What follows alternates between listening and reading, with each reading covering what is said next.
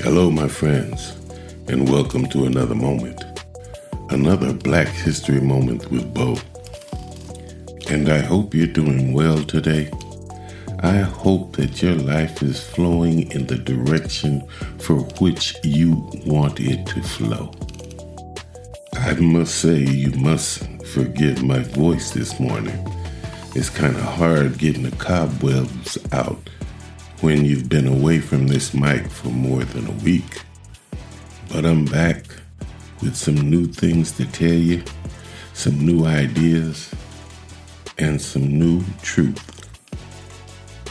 You know, I never hardly get into politics on this show, but I gotta tell you, I went and listened to a politician over this past week, a black man representing the state of Arizona. And I not only went to listen to his words, I wanted to see his body language. You see, as they say, spirit recognizes spirit, truth also recognizes truth. And I gotta tell you, I was impressed. And I, I also gotta tell you, it is very hard to impress me because I have lived a long time and I have seen a lot of things and I've also heard a lot of lies. So I was impressed, and I will give this brother my vote. Not just because my ancestors died for my right to vote, but because I felt truth in this brother.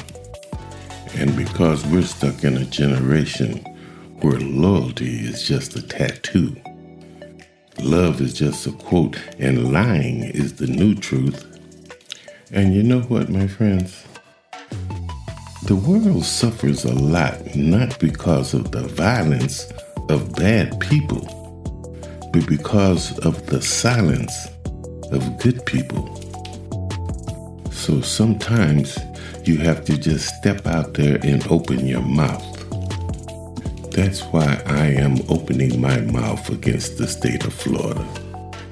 And this state has banned more books than any state in this country. And you got to ask yourself why. Why is it that your history can be so bad that you want to steal ours or you want to hide ours? And you're waging a war against us that most black people can't see. And it's like racism towards us has not decreased, it's now merely deployed more sophisticatedly. Banning our books is banning us from history. And books are the carriers of civilization. Without books, history is silent, literature dumb, science crippled, thought and speculation at a standstill. Without books, the development of civilization would have been impossible. Books are humanity in print. And where would we be today without them? If books are banned, where would the generation of 21, 25 be if they knew nothing about the lives of the people of the 17th and 18th century? Will their history be truthful or will they be living a lie?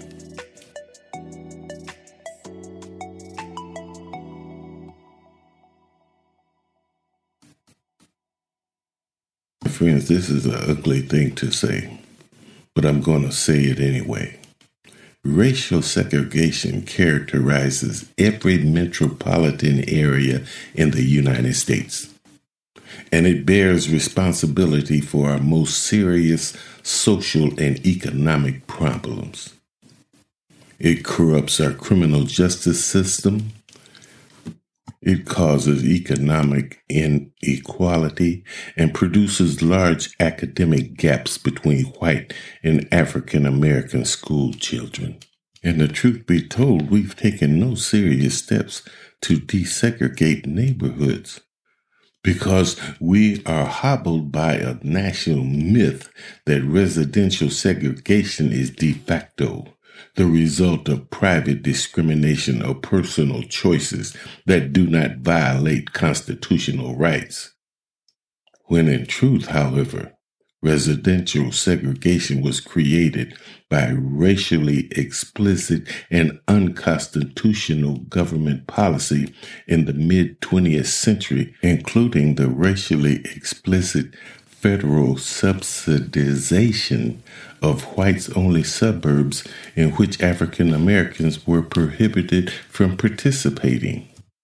And only I mean, only after learning the history of these policies can we prepare to undertake the national conversations necessary to remedy our unconstitutional racial landscape.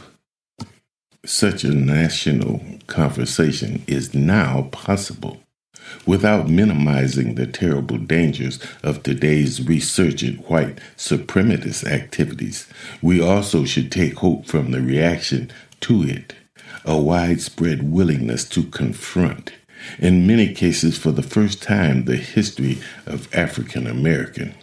You see, our previous failure, even refusal to do so, has impeded our ability to eliminate the racial caste conditions that permeate U.S. society. Now, the removal of the Confederate monuments of the South cannot be underestimated. And they acknowledge that these monuments were erected not after the Civil War to commemorate the misguided heroism of federal soldiers, but rather during the Jim Crow and post Brown versus Board of Education era for the purpose of celebrating slavery and its residues in second class citizenship. Now, who in the damn world could have imagined, even a few years ago, that a white elected politician in the South presiding over the removal of a Robert E. Lee statue would proclaim that Confederate monuments celebrated a system where hundreds of thousands of souls were bought, sold, and shipped up the Mississippi River to lives of forced labor, of misery, of rape, and of torture. America was the place where nearly 4,000 of our fellow citizens were lynched. 540 alone in Louisiana, where the courts enshrined separate but equal, where freedom riders coming to New Orleans were beaten to a bloody pulp so when people say to me, Bo, these monuments in question are history, I can turn around and look them directly in the eye and say what I just described is real history as well. And you know what else? It is the searing truth. And it immediately begs the question why are there no slave ship monuments? no prominent markings on public land to remember the lynchings or the slave blocks, nothing to remember this long chapter of our lives. The pain and the sacrifice, the shame, all of it happening on the soil of the American South.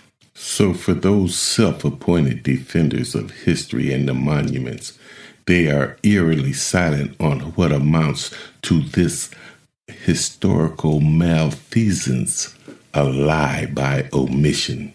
And you see, there is a difference between remembrance of history and reverence of it.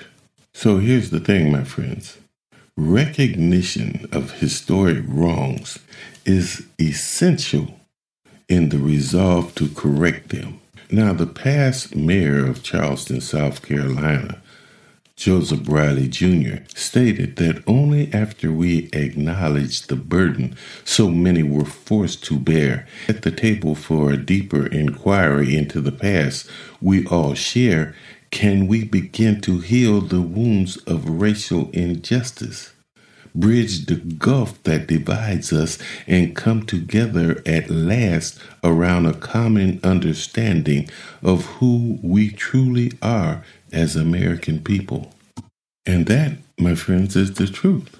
Because our government segregated America, resulting in the concentration of African Americans in segregated neighborhoods in every metropolitan area of the nation, not only in the South, but in the North, Midwest, and West as well. The Constitution requires knowledge of this history before we can enact policies to integrate our communities. And that's because the Supreme Court has made a distinction between de facto and de jure segregation. Now, de facto segregation simply means that it is in effect by right or not. And de facto segregation is racially concentration that results from private prejudice, discriminatory practices, of rogue real estate agents' personal choices to live with same race neighbors or income differences that have kept low income families from moving into middle class communities. Now, de jure segregation simply means according to rightful entitlement or claim by right and results not from private activity, but from government law and policy that violated the 5th, 13th, and 14th Amendment to the federal Constitution. The Supreme Court said that if segregation is de facto, there is little that we can do to correct it. What happened by accident can only be undone by accident. But if segregation has been created de jure by government explicit racial policies, not only are we permitted to remedy it, we are required to do so. We share a national myth that residential segregation is de facto. It is a myth embraced not only by conservatives, but by liberals as well.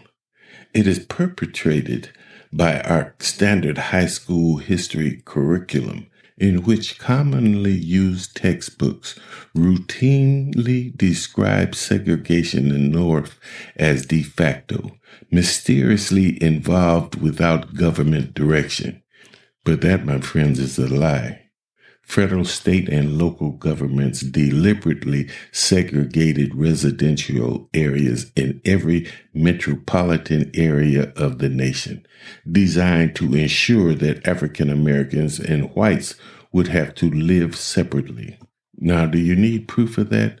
The federal government purposefully placed public housing in high poverty, racially isolated neighborhoods to concentrate the black population. And on top of that, it created a whites only mortgage insurance program to shift the white population from urban neighborhoods to exclusively white suburbs. The Internal Revenue Service granted tax exemptions for charitable activity to organizations that openly enforce neighborhood racial homogeneity.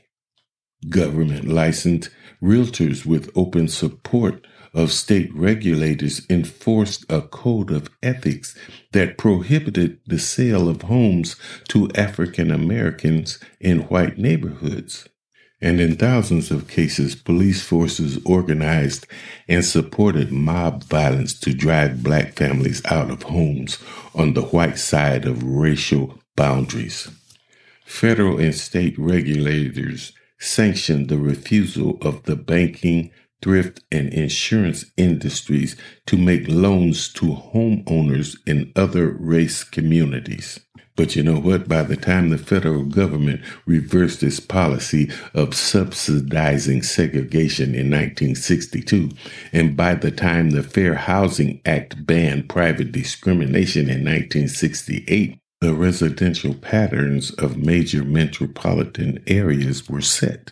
White suburbs that had been affordable to the black working class in the 40s, 50s, and 60s were now no longer so both because of the increase in housing prices and the whites' home equity during that period, and because other federal policies had depressed black incomes while supporting those of whites. At the beginning of the New Deal, the National Recovery Act established industrial wages at lower levels for industries where black workers predominated. Later, Social Security and Fair Labor Standards legislation excluded from coverage occupation in which African Americans predominated. For example, agriculture and domestic service.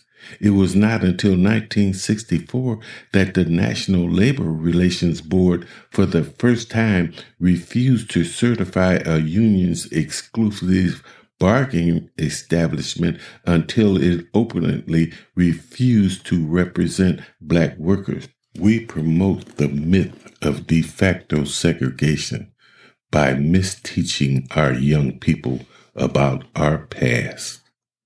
Such indoctrination of today's high school students minimizes the possibility of progress toward equality when these students become our country's leaders.